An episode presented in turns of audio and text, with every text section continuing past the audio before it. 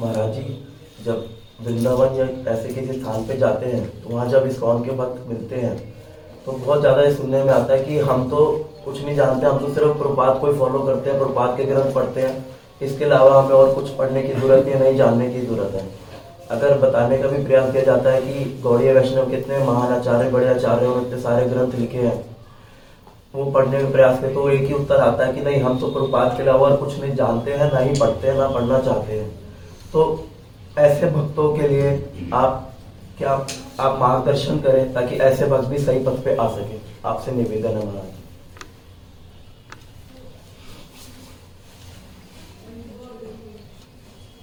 प्रभुपाद जी को ही फॉलो करते हैं और हम कुछ नहीं जानते।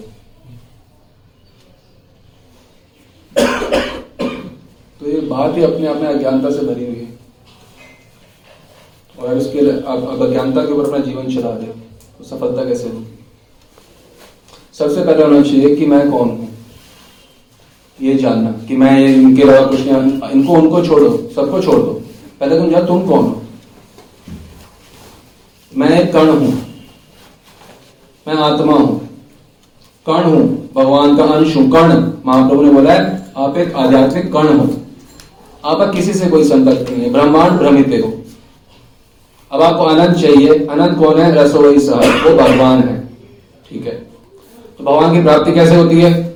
भक्ति से होती है। ठीक है? भक्ति कैसे होती है? चार संप्रदाय में से किसी से जुड़ के। ठीक है? क्या कोई श्रेष्ठ या ऊँचे नीचे रस का स्वादन भी होता है क्या भक्ति में? हाँ होता है। पाँच रस होते हैं? हाँ होते हैं। सबसे श्रेष्ठ रस क्या है? मधुर रस। क्या मैं प्रवेश कर सकता हूँ? हाँ। मधुर रस में भी कोई डिवीज़न है? हाँ है। क्या डिवीज़न है? डायरेक्ट कृष्ण अंग संग। या मंजरी भाव राधा कृष्ण दासी तो क्या मैं दासी बन सकता हूँ? बन सकते हो। उसमें क्या करना होगा? जुड़ना होगा। किससे? गौड़िया कृष्ण संप्रदाय से।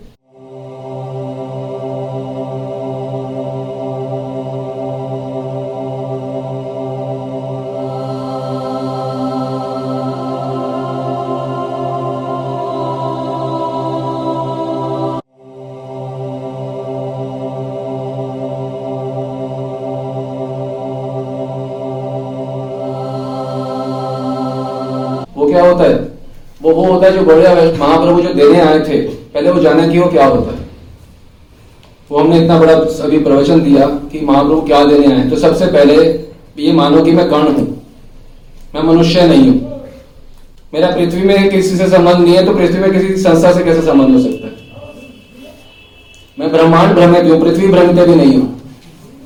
ब्रह्मांड भ्रमित कौन भाग्यवान जी? तो ब्रह्मांड भ्रमित का किसी से कोई संबंध नहीं है, ना व्यक्ति से, ना संस्था से। मुझे आनंद चाहिए, भक्ति से मिलेगा। भक्ति सबसे श्रेष्ठ परिक्रिया भाव की उपासना है। राधा कृष्ण की सेवा मिलेगी। यदि हम ये समझें कि महाप्रभु क्या देने आए हैं तो अगर आप ये जानना चाहते हो, अपने जीवन को सफल करना पहले तो ये जानो कि महाप्रभु देने क्या आए हैं। ये जान जाओगे तो फिर आपको ये प्रश्न ही नहीं रहेगा कि हम इनके अलावा किसी को नहीं जानते, उनके अलावा। आप एक्चुअली में कुछ भी नहीं जानते। इनको इनके अलावा कुछ नहीं आप अपने आप को नहीं जानते, पहले अपने आप को जानो फिर किसी और को जानना। खुद को नहीं जानते आप मैं कर्ण हूँ। आई एम नॉट माइंड ये कौन बोल रहा है? कि मैं इनके अलावा किसी कौन बोल रहा है? माइंड बोल रहा है। तो माइंड हो। माइंड को जुड़ के बातें करते हो। कर्ण आपको ये भी नहीं पता आप कौन हो। महापुरुषों के चरणों बैठे हो तो पहले ये पता चलेगा आप हो कौन। महाप्रभु, क्या देने आए यदि ये पता चल जाएगा। तो ये प्रश्न ही नहीं रहेगा। कि हम प्रभुपाद जी के अलावा किसी को नहीं जानते या इस्कॉन के अलावा। ये प्रश्न ही नहीं रहेगा। हमने कभी कहा हमसे जुड़ो। हम ये सिर्फ़ एक ही निवेदन कर रहे हैं।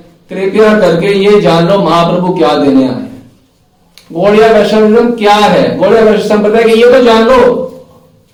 अपने ऊपर रहन के ये तो जान लो कि वो होता क्या है गौड़िया वैष्णव संप्रदाय? कि बहुत ही सक्सेसफुल ऑर्गेनाइजेशन है, बस हम उससे जुड़े हुए हैं कोई फ़ेमस गुरु से। ये कोई बुद्धिमत्ता की बात नहीं है। अब आपका इस्कॉन मंदिर है? उसके साथ में एक है संस्था, भजन इकाई गो राधे श्याम, जपो, हरे कृष्ण, हरे राम। इस्कॉन के लिए सबसे सक्सेसफुल ऑर्गेनाइजेशन वही है पूरे प्लेनेट पे गौड़िया में। तो उनको भी वो लोग मानते वो भी सही हो गए। उनके गुरु ने बड़े चमत्कार करे थे। राधा रमन राधा रमन चरण दास बाबा जी महाराज। उन्होंने भी बड़े चमत्कार तो वो भी वो अपने गुरु मानते तुम अपने तुम कहते वो गलत है, वो कहते तुम गलत हो। हम कहते हैं, हमें तुम दोनों से क्या करना सही हो रहा तो हम तो महाप्रभु क्या दे रहे हैं ये जानते हैं। उसमें ना कोई ऐड किया जाए, ना सब्ट्रैक्ट किया जाए, वो जान लो, वो ले लो। अतः भगवान गौरांग महाप्रभु, श्रील रूप गोस्वामी आदि मूल आचार्यों के ग्रंथों को छोड़कर केवल इसी पंक्ति पर अपना जीवन व्यतीत करना कि हम श्रील प्रभुपाद के अलावा किसी को नहीं जानते, किसी के ग्रंथ नहीं पढ़ते। यह बुद्धिमता नहीं है।